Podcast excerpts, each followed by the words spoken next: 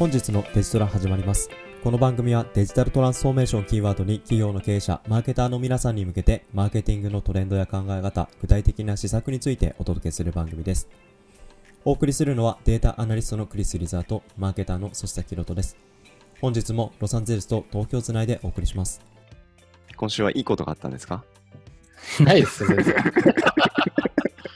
ひどいな。何があったんですか？いやー、玉突きになっちゃって、事故ですかそう事故ですね。高速乗ってたら人からやられちゃいましたね。帰り道にあったんでしたっけ？そうですね。会社の帰りに高速でちょうど降りるときに、後ろからなんか BMW がなんかやたらと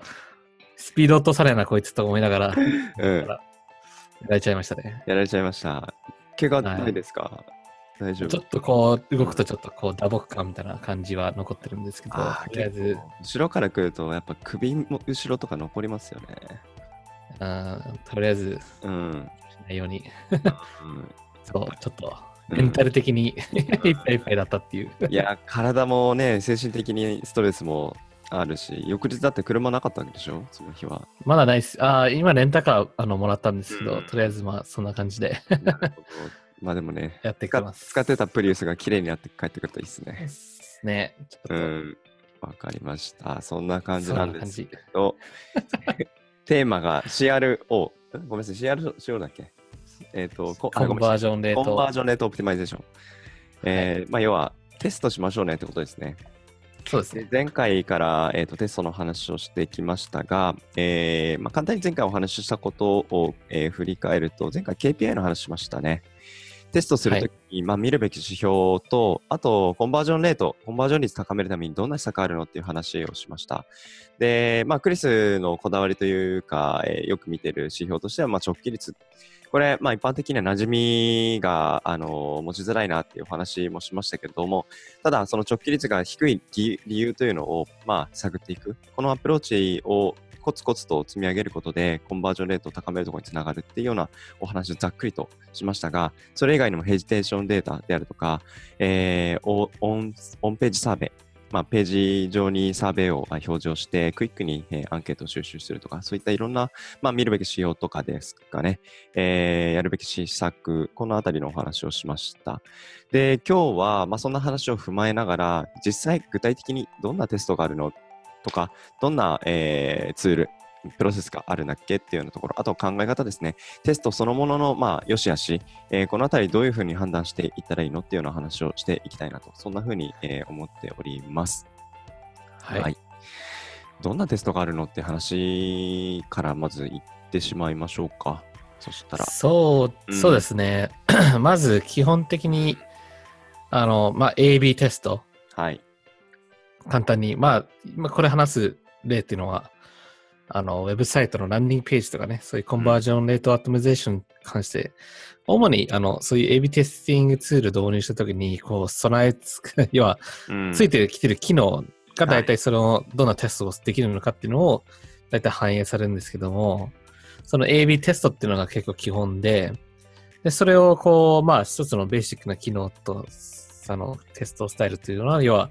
一つのページにこうトラフィックが例えばね、いっぱい来てるページをテストしたいと思ったら、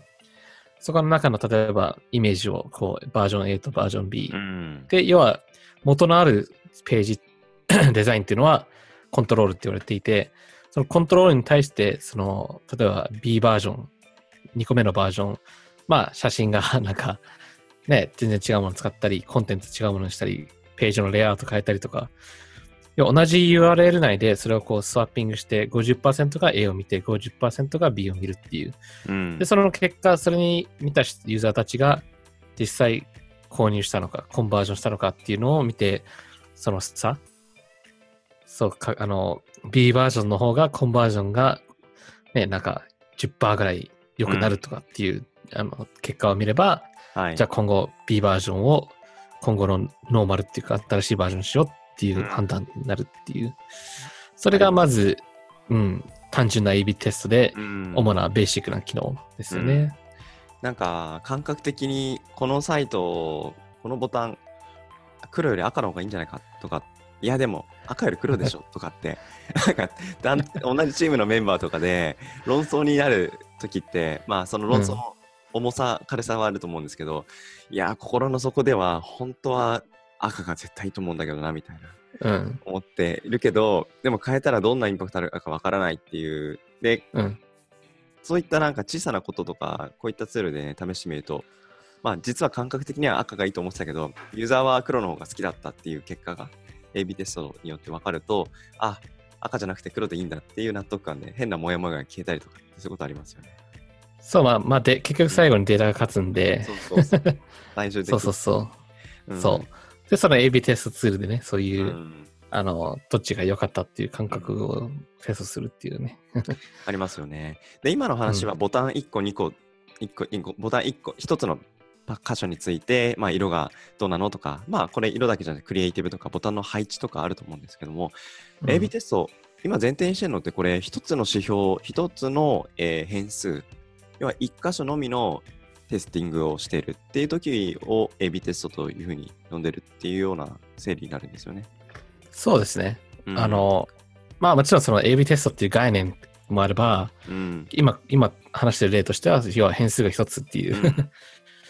っていうことですよね。そうですね。なので、まあ、うん概念としての AB テストっていうのは、まあ、あの、そのものなんですけれども、実は、一箇所ではなく、複数箇所、要はボタンだけでなく、そこの説明文であったり、そこに、えー、添付されている画像であったり、これら二つ複数の変数をどう組み合わせたら一番成果のいい、えーページになるのか、コンバージョンが上がるのかっていう、その一箇所だけない、だけでないっていう、そういったテストを、まあ、また指して多変量テストっていうふうに呼ばれるテストもなんかあるんですね。これ漢字で見ると、すごい仰々しいですけど、多変量テストあん。まこの多変量テストっていう言葉は馴染みないんですけど、でもまあ自然とね、やりますよね、こういうことね。あの、マルチベリエートテストって言いますね、英語では。うん。要はさ、さっき言ったように変数が増えるっていうことですよね。うん、だから、例えば、同時に、要は一つのページで、例えば、バナー、バナーをこう、A と B バージョンを作ります。うん、あだけど、この中に書いてある内容を A、なんかバージョン1、バージョン2ってやると、ね、バージョン A1 と A2 があり、はい。B1 と B2 ができるから、結局4パターンがあるわけよ。うんうんうんその4パターンの組み合わせどれが勝つんですかっていう話ですよね。そうですね。これもう一個変数増やしたら 8, 8パターンとかあるのかそう。な。うん あれっていう ?9 か。ん？3×3。そう。だから 9, 9パターンかな。うん。なんかそそうそういう、ん？2×2×2 だから8じゃない？あ、9ごめんごめん。そうそう。んそうだよね。まあなんかそうそう。あれ？あ、ごめんごめん。2、2、2だから、8そう、8だ、8だ。あそうだよね。そうだよね。そうそうそうまあなんか、そのあたり、ちょっと我々数字が弱いのバレちゃったんですけど まあ、えっと、なんで、まあ、とにかく、試す、その選択肢が一気に増えますって話なんですけど、じゃあこれ8個全部、まあ、9個なのかもしれない。8個全部試すのなのか、8個のうち優先度の高いものだけを試すのって話、これ1個、一個論点になりそうですよね。まあ、そもそもあ大変量テストするにはトラフィックが必要なんで、うん。例えば100あったものをよ4で割るから、うん 要は一つのテストを受けるトラフィック量が減るんだよね。やりますよね。だからこの、うんこのメリットはやっぱいろいろあるんだけども、うんあの、デメリットって言えばトラ相当なトラフィックがないとすぐ結果が出ないっていううん。感じですね。だから、こここの大変量するんだったら、まず少ない変数でうん。やって、で、もう一つ違う変数でやって、その勝ち組で AB テストするっていう手もあるよね。うん、ありますよね。そう。だから、まあそういう組み合わせ使ってやるっていううん方法ありますね。はい。で、そういった形で、どの組み合わせがいいのかって、おそらく少しずつ絞れてくるじゃないですか。そうすると、まあ、ランディングページとして、A というものがいいの ?B というものがいいのっていう、もう、その、部分的なテスティング変数を入れて、えーこっちは黄色、こっちは青みたいな感じするんではなく、もうページとして分けて、流入トラフィックを A サイト、B サイト、これそれぞれ振り分けをして、A サイトと B サイトどちらの方が正解いいんだっけっていうような、サイト全体としてのパフォーマンスとして計測をする。こういったテストの手法が次に出てくるスプリット URL テスティングといっものなんですかね。そうですね。スプリット URL は、えっと、例えば違うドメインでも、サブドメインでもいいし、はい。違う URL 用意してうんテストするっていう、まあ AB テストと似てるんですけども、うんここでのメリットとしては、例えば、さぜ全然さ違うサーバー環境？とか、もしくはその、簡単にこの B の流れは全然流れが違いますよとか、そのページだけの要素ではなくて、はい。まあなんか全体的なアーキテクチャとかなんか何かこう、こうレイアウトが違うとかね。なるほどね。そうそう。もちろん AB テスト、単純な AB テスト同じ URL でもこう、うん今時の AB テスト結構レイアウトまでもテストできるんですけども、はい。まあ要は違う環境、違うドメイン、違うサブドメイン、そういうところでこう、そう、50、50でスプリット、URL 自体でスプリットするテストっていうのもありかなっていう。うん。だから極端な話、ページ構成変わってなくても、サーバーの、なんでしょう、読み込み速度を少しチューニングしてみたところ、やっぱりページスピードがすコンマ何秒でも速い方が、コンバージョンレート上がってるよねって話であれば、じゃあもっとそのリソース、サーバーリソースを上げるために何かできないのっていうところに、まあ、人的リソースであったり、お金であったりっていうものをまあ割く。そういう意思決定につながっていくっていう意味で言うと、ページの内容を変えずに、スプリットすることで、まあ、サーバー環境の良し悪しで、えーコンバージョンレート上がる可能性があるのかっていう試しもおそらくできる。うん。うんもちもちろんササブドメイン違って、うんその環境ではそのテクノロジーのうん。バックバックのね、あの、プラットフォームが違うだけではなくて、その、例えば、A から B から C に流れが違うテストもできるよね。そうですよね。要は、A は今までの流れだけども、B バージョンは URL 違う分、デザインがもっと複雑なことできるから、カゴが短いバージョンとか、うんカゴのステップが短い長いとか、そういうのテストできるっていう。うん。そう。そうですね。まあ、そういった形で今 AB、3つぐらいテストの、まあ、大きな、まあ、やり方、どんなテストあるのって話ですけれども、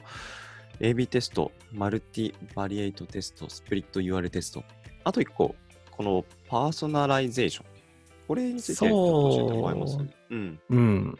結構今、まあ AB テストってはないんですけど、うん 要はあの、最近ではその、AB テストのツールうんの他社が結構、あの、あのなんだろう、その価値観を出すために personalization っていう機能だとか、 capability を導入しているいるんですね。はい。どういう意味かっていうと、あその AB テストするにあたって、あたってうん例えば、サードパーティーのデータで、あ、今、この訪問者の、あの、街は今雨降ってるとかね。ああの、その会社の株がなんか上がったとか下がったとか、なんかその、なんかこう、要はその、パーソナライズにあたってのその contextual なインフォメーションがあるから、あ、なるほど。その状況によってデータを変えることで、要はサイトのコンテンツを変えることで、うん。よりそのユーザーにちのプレファレンスとかデモグラフィーに近いコンテンツうん。に合わせることで、こうテストする、リフトするっていう。うんその別になんかすごいいいバナーとかそういうコンテンツじゃなくて、例えば、例えばああ、この人、この、このサイトから来て、キーワードでこういうのを使って、社内サイトでこういう、サイト内サイトでこういうの探して、じゃあ、そういう人やった人たちは、このバージョンを見せると、うん。リフトするのかとか、うんうん。まあそういう、まあ名前とか知ったらね、ようこそ、そしざきさんみたいな。それでちゃんとリフリフトが得られるのか、コンバージョン上がるのかとかね。うん。だから、ある意味、テスト、テストするにあたっての一つの素材でもあるのかなっていうデータポイント、うんデータ要素。なるほどね。例えば同じな夏服のページに見に来てる人でも、日本にいて、今夏だから見に来ているのか、えー、なんでしょう、うーん今度か海外から日本に旅行する海外の人が見てるかもしれないし、で、それって実は、あーその、アクセスしてる状況が、いろいろ、その同じトラフィックでも背景が違うわけですよね。うん。で、その背景で、なんでしょう、雨が降っている時に売れやすい商品とかがまた別で洋服以外にあったりとか、同じページ構成だったりしても、コンバージョンがいい悪いが、ページの要素以外に、その人が見ている環境要因によって左右されるってことがある。そこも含めたテストの良し悪しを判断するには、サードパーティーデータを含めてテストを振り返りできるといいよねっていうところで、いろんなテスティングツールがサードパーティーデータを含めた、えー検証ができるように personalization してると。そういったサービスのイメージですかね。サービスもそうだけど、うん多分本本来の personalization っていうのは、はい。多分、そし崎さんがアカウントを持っていて、そのアカウントとか CRM の内容に基づいて、はい。そし崎さん自体がうん。黄色が好き、ランニングが好き、スポーツ、うんナイキが好きとか、そういうブランド、なんかブランドが好きとかって時に、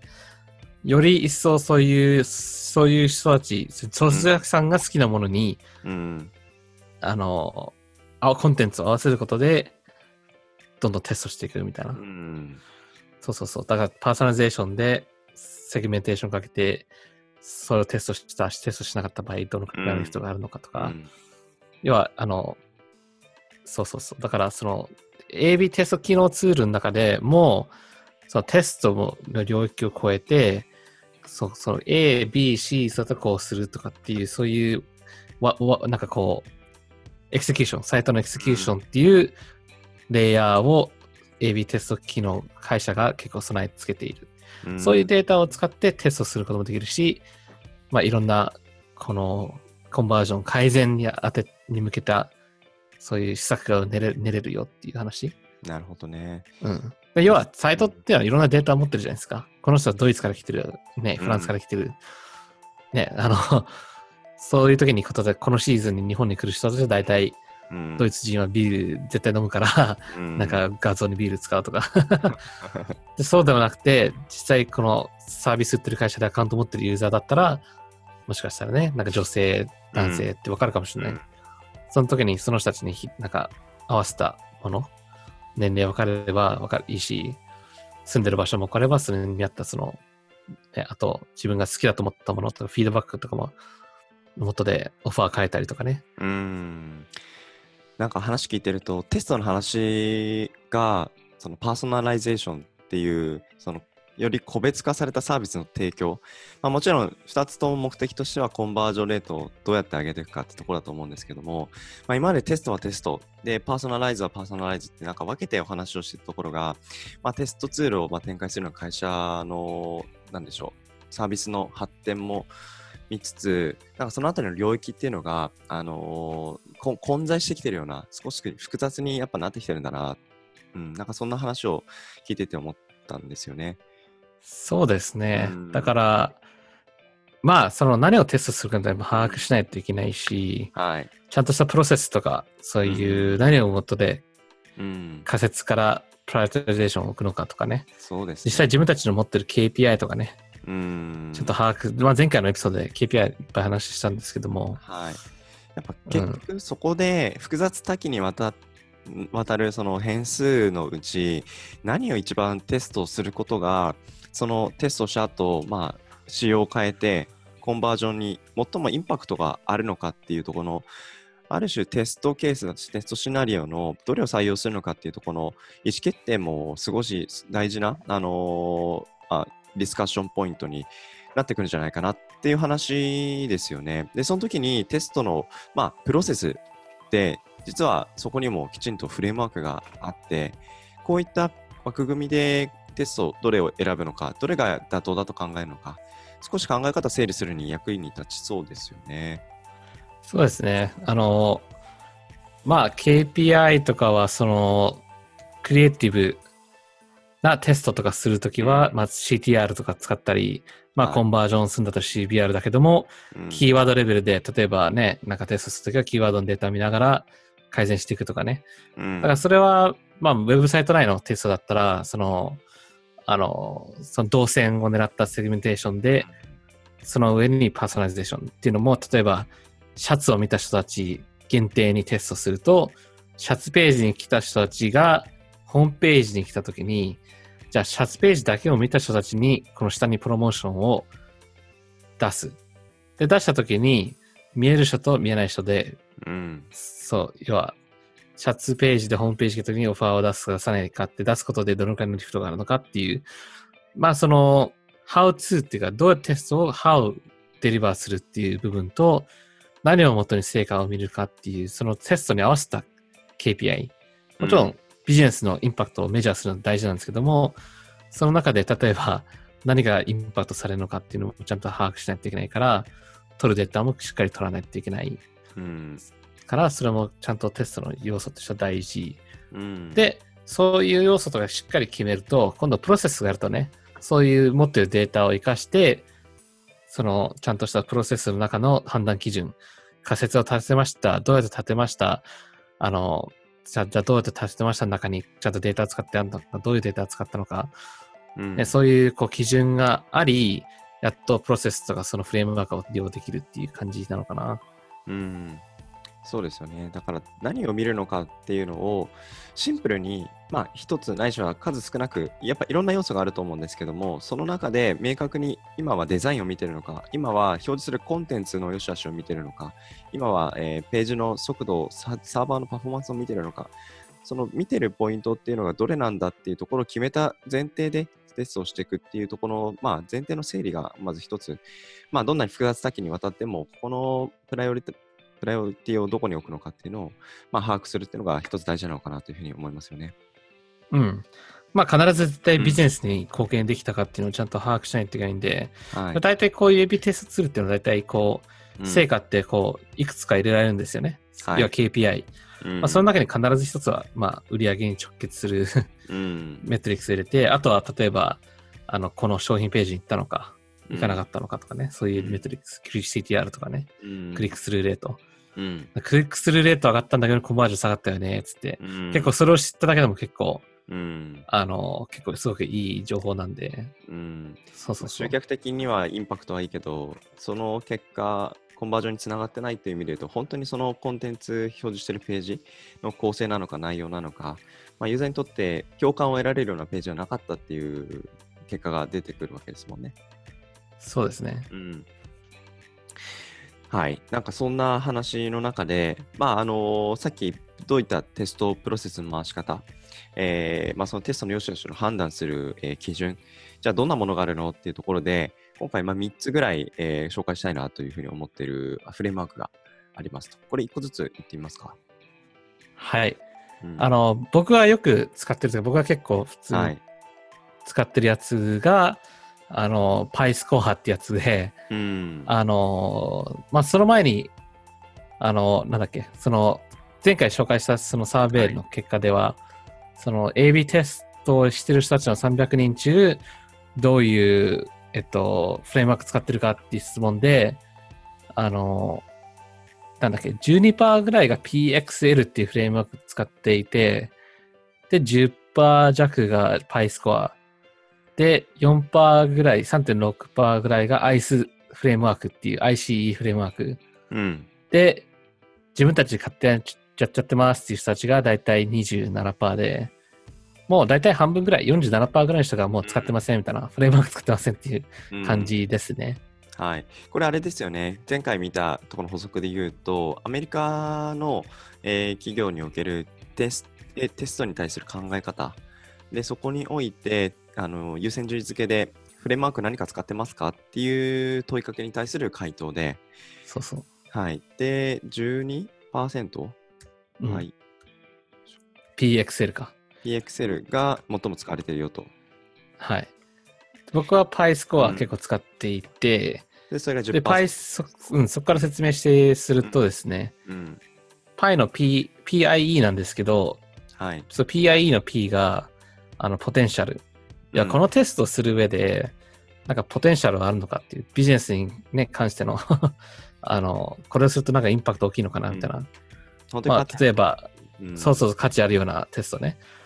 まあ、例えば、カゴに、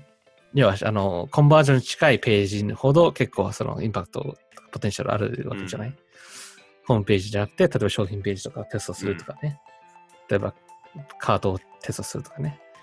それは結構 P で、だいたい0から10の数字を入れて、で平均を出すんですけども、その平均を出すのは PIE の平均。で、その I っていうのは、えー、インポータンスですか？あの、どれだけこれ大事なのかっていう。例えば、ああの、3ヶ月間出すサイトリニューアルに対して、ね、学びを得ない得ないといけないから大事。うんもしくは、CEO とか上の人がこれやれっつって、やるテストってすごく大事。その辺の判断基準をちゃんとしっかり、まあ判断基準っていうよりもどちらかというと、あの、その、これはビジネスとって大事なのかとかね、うんあの、0から10っていう。あの、そうそうそう。うん。で、あの、もう一つの Pi- PIE の E は Ease of Deployment。うん要、は、あの、簡単に導入できるかっていう。このテストを簡単に導入するっていうのは、まあ、イメージをこう交換するのはすごく簡単で、テクストとかも交換するの簡単で、まあ、だけどコードを変えないといけないテストもあるわけですよ。例えばサイトのコードレベル上なんか、あこれを交換するのにことエンジニアのリソース使わないといけないなとかさ、うん。そうそうそう、テキストだったらね、自分たちで打てちゃうとかね。うん。そうそう、だからその、作り変えなきゃいけない、デザイナーのコスト確保しなきゃいけないってなると、そうそうそうねそう、だから簡単にできるのかっていう話。うんで、そこから0から10、0から10ってこうね、PIE0 から10ってやると、こう平均値出ると、まあ大体な7から大体10の間に入ってくるんですけども、みんなが選んでるとね。うんそそそうなると、あ、このテストが10個あるうち、その P- PIE スコアが例えば高い高ければ、そその高い点数からこうテストしていくみたいな。うん。そうそうそう。でそういうフレームワークですよね。うん。で、この PIE スコアというのが、えーさっきのお話だと2番目に多く使われているやつですけど、でももう一つのその PXL っていうところと割と同じぐらい使われてる感じなんですかね。そうですね。結構同じぐらいの感じで、ど若干僕もちょっと知らなかったんだけど、うん。PXL フレームは結構人気な、うん、感じですね。この AB テスター、プロの AB テススターからすると。はい。これはどちらかというと、例えばみんな仮説作りますよね。うん、僕たちがこういうことをやったら大体コンバージョンがこれぐらいすごくインパクトするからこれやろうっていう仮説を立てたときに、その仮説を立てたための判断基準っていうのをうん。まあ、同じようにスコアリングするんですけどもう、んその判断基準としては、そのサイト内の あの画画面の上に来るテストなのか、下に来るテストなのかっていう。上に来ると、要はインパクト大きいよっていう。うん。で、それがあの5秒間以上、あの、5秒以内に見られるものなのか、小さすぎるテストも見えないんで、インパクトもないんでう、ん。そこの基準ですよね。はい。5秒以内ではその違いがわかるのかっていう。うん。で、その、実際そのテストする部分っていうのは、あの、消すのか足すのかっていううん。ものを足すのか消すのかっていう、そこでスコアリングも変えて、で、あと、あの、ユーザーの、このテストっていうの、そのポイントっていうのは、ユーザーのモチベーションを上げるものなのか、上げないのか、うん。あと、このテストするページのトラフィック量っていうのは大きいのか少ないのか。うん。そうするとね、大きい方がいいから点数高いよね。で、この問題点を解決するユーザーテスティングを通して、この問題が把握されたのか。ユーザーテスティングっていうのは、例えば、まあ、どっかサーベイじゃないけど、うん なんか、ね、あの、ヒアリングですか。ヒアリングとか、そのはい UX 系の勉強で、フィードバックを得て、ここ問題点だなって思って、立てた仮説っていうのは大事。それでポイントがあると。うん。うん。うん。で、次は、その、前回話したそのサイト内サーベイ、なんかそういう、いいよとか、悪いよとか、うん。もしくはその NPS みたいなそういう、ああ、ここで、そうそうそうそう、そのサイトのこう、下の方にね、出てくるようなサーベイうん。で得たフィードバックをもとに立てた仮説なのか。うん。で、残りのポイントっていうのは結構そのウェブ解析を使ってちゃんとデータを見て仮説を立てたんですか、うん。ヒートマップツール見て、あの、立てたんですかで、最後に、その、このテストは簡単にディプロイできるんですかっていう、うんそういうことですよね。ね、今すごいそのいろんな観点でそのテストを評価する、えークエスチョンがクリスから紹介ありましたけれどもこれあれですかねそのコンバージョン Excel ってコンバージョンツールのあのサービスがあるじゃないですか。うんそこが出している、えー prioritization framework がゆえにその PXL って略されてるんですかこれ。そもそも。ああ、多分そうじゃないですかね。そね。その由来ちょっとわかんないですけど、そんな感じはしますよね。そう。なんで、まあ、うん彼らが出してるリサーチ Excel っていうなんかフレームワークがあって、そこに含まれているテストを評価する、テストの良し悪しを判断する項目、クエスチョンとして、さっきクリスが言ってくれたような、まあ、ページの上の部分なのかとか、えーオンサーベイに基づいているのかとか、えートラフィックはどうなのかとか、で、その、まあ、スコアリングをした上で、えーテストシナリオ A がいいのか、B がいいのか、C がいいのか、この3つ4つテストの、えー手段がある中で、どれが一番妥当なテストができているのかっていうのをきちんと判断しましょうねっていうことで使われている、作られているのがこの PXL フレームワーク。そんな理こ解。うん、こいつのうん PXL のメリットは多分、あの、うん客観的にこの仮説が、あの、いいいいのかっていうか、プライオリティを置かなきゃいけないのかっていうのを判断してる感じ。うん結構前のフレームワークは定性的にこう感覚でこういいよね、悪いよねっていう。うんこれは結構ちゃんと解析データをもとにやってるのかっていう、こう、フレームワークだから、まあ結構少しだけ人気あるのはわかりやすいですよね。わかる、わかる、わかりやすいよね。うんちょっと判断ポイントが多すぎな感じはしますけどね。多すぎな感じは まあだから全部やってもいいし、その判断できるとこだけ絞ってやるっていう使い方ももしかしたらいいかもしれないですけど、まあいずれにしても、えーコンバージョンを高めるために優先度の高い、あの項目から抜粋して、あの、 prioritization をつけていくと。いったアプローチが必要かなと思いますけど、でもこれあれですね、そのコンバージョン Excel が出しているフレームワークといい感言っていて、で、アメリカでどれぐらい使われてるかっていう指標のところ振り返ると、これ一番使われてるっていうふうに見せてるのは彼らの意図なのか、なんでしょう？うーん、自然とやっぱり彼らの本当にフレームワークがいいものとして浸透してるか。まあ一番使われてるのは、うんこのサーベイではこう、要は自社内で使ったフレームワークって書いてあるんで、うん、一それは27%。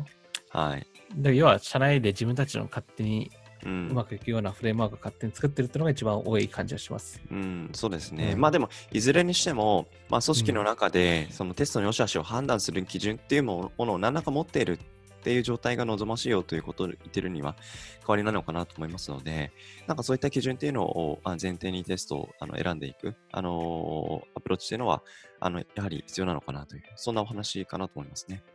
うん、いや、うん、やっぱその次に出てるデータが良くて、っていうのはそのサーベイのデータで、うん。やっぱいっぱいテスト回って、回してる人ほどフレームワーク持ってるっていう感じもあります。うん。やっぱりテストたくん。さんすればするほど、自分自身の中でも積み重ねで、どれがね、一番いいテストなのか、もっといいテストのやり方はないのか、たくさんやるってなってくると時間限られてくる。じゃあ優先順位つけなきゃいけないよね。そうなってくると、自然とこういったフレームワークに頼るっていう発想になってくる。そんな気がしますよね。そうですね。この最後のフレームワークはアイスなんですけど、まあこれもまあちょっと簡単なあれなんですけど、インパクトあるのか、コンフィデンス、自信があるのテストなのか、あの簡単に導入できるのかっていう、まあさっきの PyScore に似た感じですよね。うん。もう一つのバージョンがインパクトがあるのか、コストがかかるのか、うんどれくらいのエフォート、容量がす、いや、あの、努力が必要なのかっていう、まあ、ここら辺はちょっと PyScore に似てる感じですけども、まあう、んそこら辺に着目してやるっていうフレームワークですよね。そうですね。まあ、